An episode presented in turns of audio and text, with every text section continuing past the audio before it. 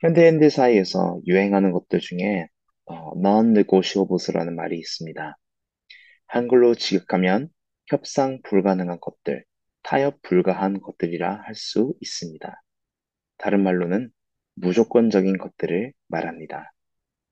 원래는 사람들 관계 사이에서 non-negotiable, 즉 관계에서 절대 타협해선 안 되는 것들을 뜻하는 것들이었습니다. 예를 들어 솔직함과 신뢰, 상호 간의 존중 등이 있습니다. 하지만 요새는 삶에서 자신의 생활 방식에서 남들이 뭐라 해도 무조건 해야 하는 것들을 non-negotiable이라고 합니다. 예를 들어 아침 커피를 non-negotiable로 하는 사람들도 있습니다. 그 커피 한 잔을 하기 전까진 중요한 대화, 대화를 나눠서도 안 되고 다른 것을 아무것도 하지 않는 것입니다. 또 밥 먹고 30분 산책하는 것을 무조건이라 하는 사람들이 있습니다. 한편으론 건강한 것이지만 자칫하면 융통성이 없는 사람처럼 보이기도 합니다. 기독교인으로서도 non-negotiable들이 필요합니다. 아침에 폰을 열어보기도 전에, 뉴스를 보기도 전에 하나님의 말씀을 먼저 본다든지, 중요한 결정을 내리기 전에 꼭 기도를 먼저 한다든지 다 좋습니다. 하지만 오늘 말씀을 통해 우리가 배워야 할 non-negotiable이 하나 있습니다. 그것은 바로 무조건 하나님을 신뢰하는 것입니다. 오늘 의 말씀은 느부갓네살 왕이 꿈을 꾸고 그 꿈을 다니엘이 해석한 후에 일어난 일입니다. 느부갓네살 왕은 꿈에서 큰 신상을 보게 되었습니다. 금과 은과 놋 등 여러 재료가 섞인 신상이었습니다. 그리고 그 중에 순금으로 된 머리 부분은 느부갓네살 왕과 그의 왕국, 즉 바벨론을 뜻한다는 것을 알려주었습니다. 하지만 언젠가는 이 모든 왕국들이 어느 날 다 멸망할 것이고 하나님이 세우신 나라가 영원할 것을 듣게 되었습니다. 그래서인지 3장에서 느부갓네살 왕은 금으로 된 신상을 만듭니다. 마치 자신의 왕국을 영원히 보존하기 위해서 하는 행동처럼 보이기도 합니다. 그래서 한 60규빗의 금 신상을 만들게 되는데 그것을 바벨론 지방의 두라 평지에 세웁니다. 60규빗이면 약 10층짜리 건물과 비슷한 사이즈입니다. 아주 장관이었을 것입니다. 그리고 바벨론의 평지에 세웠다는 설명은 창세기 때 바벨탑을 연상케 합니다. 재밌는 것은 이 신상이나 바벨탑이나 역할은 똑같은 거였습니다. 그것은 바로 사람들을 하나로 연합시키는 것이었습니다. 바벨탑에선 자신들의 이름을 높이기 위해 함께 모였습니다. 바벨론에선 바벨론들의 신들을 섬기게 함으로써 하나로 모으려 한 것입니다. 뭐냐면 바벨론에는 수많은 나라와 문화권의 사람들이 존재했습니다. 각자의 종교도 있었습니다. 하지만 그래선 바벨론 안에 있는 사람들을 통제하기 어려웠을 것입니다. 그리고 그대로 갔다가는 언젠간 반란도 일어날 수 있고 바벨론은 망했을 것입니다. 그래서 누부갓네살 왕은 이 금 신상을 세운 것입니다. 딱히 자신의 종교를 버리고 이 바벨론의 신상만을 섬기려는 것도 아니었습니다. 단순히 바벨론의 신도 섬기려는 것이었습니다. 유대인이면 유대인대로 하나님을 섬기며 살되 바벨론에서 살고 있으니 바벨론의 신도 섬기라는 것이었습니다. 즉 다원주의적 사회에서 살아가려는 것입니다. 다원주의적 사회에선 내가 어느 신을 믿던 말던 상관이 없습니다.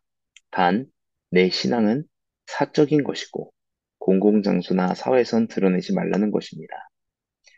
교회를 가던 기도를 하던 성경을 읽던 다 괜찮지만 일터에서 학교에서 길가에선 하지 말라는 것입니다.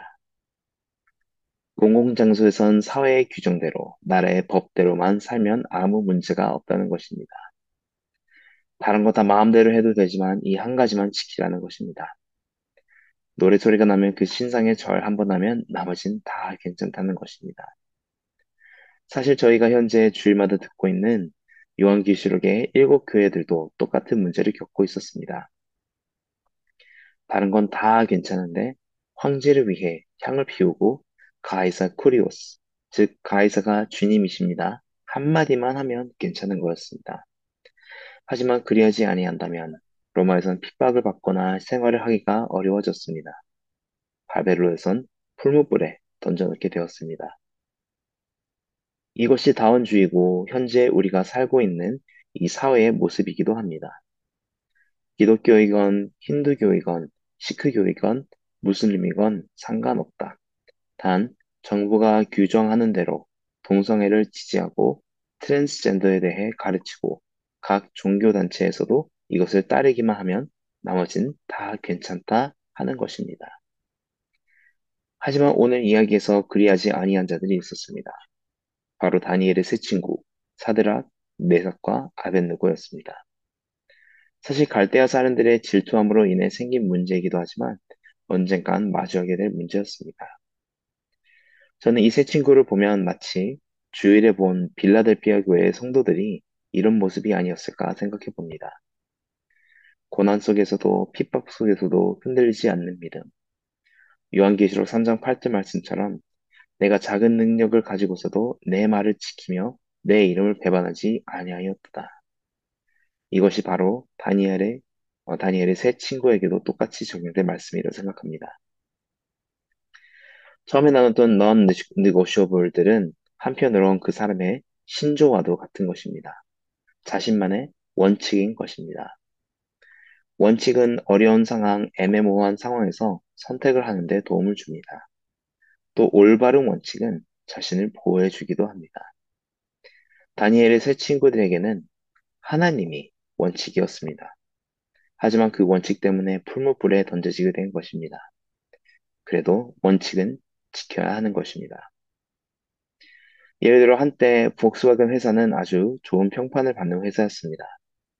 하지만 친환경적 차라고 속이고 실제로는 기준보다 35배나 많은 산화 질소를 내뿜는 것이 들키자 그들은 며칠 만에 주식도 폭락하고 고객의 신뢰도 잃었습니다.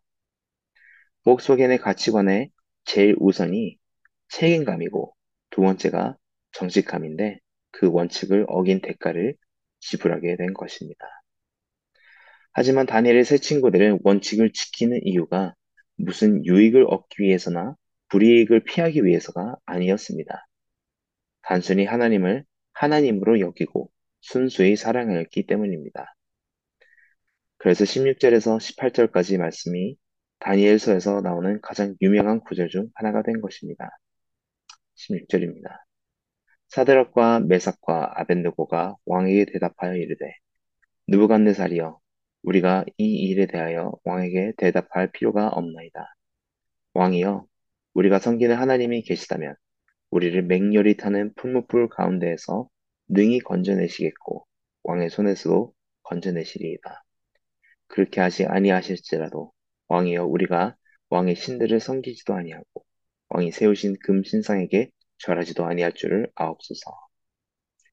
이들은 하나님의 능력과 선하심을 믿었습니다. 그렇기 때문에 능히 구하실 수 있으시고 하나님을 신뢰하는 자들을 그냥 두시지 않으신다는 것을 알고 있었습니다. 하지만 그리 아니하실지라도 하나님을 버리지 않을 것이란 것이었습니다. 이들의 신앙은 무엇을 얻기 위한 신앙이 아니었기 때문입니다. 순수한 믿음이었습니다. 구하시지 아니하실지라도 하나님의 선하신 뜻을 믿은 것입니다. 이들의 non-negotiable은 하나님이었기 때문입니다. 무슨 일이 있어도 하나님을 버리지 않는 신념, 그것이 이들의 삶의 원칙이었던 것입니다. 사랑하는 성도 여러분, 내일 말씀에서도 듣게 되겠지만 하나님께선 이들을 풀무불에서 건져내셨습니다. 하지만 삶에서 살면서 풀무불에서 건짐을 받지 못하는 성도들도 있습니다. 심지어 하나님의 아들이신 예수님도 십자가에서 건져냄을 받지 못하셨습니다. 삶의 풀무불을 지나게 되더라도 우린 낙심할 필요가 없습니다. 왜냐하면 이 삶에서 풀무불을 지나게 되더라도 영원한 풀무불에선 이미 건져내셨기 때문입니다. 의롭지 못했던 우리가 받아야 할 마땅한 벌에서 면해 주신 하나님이 우리를 위하기 때문에 우린 이 삶의 풀무불을 두려워할 필요가 없는 것입니다. 오늘 이 말씀을 가지고 하루 시작하실 때 몇 가지 질문을 가지고 시작하시기 바랍니다. 나는 어떤 믿음의 원칙을 가지고 살고 있는가? 나는 그 원칙을 어떻게 삶으로 표현하고 있는가? 또 나는 어떤 원칙을 내 자녀들에게 가르치고 있는가? 그 믿음의 원칙대로 살아가시며 끝까지 믿음을 지키시는 저와 여러분이 되길 주의 이름으로 간절히 축원합니다.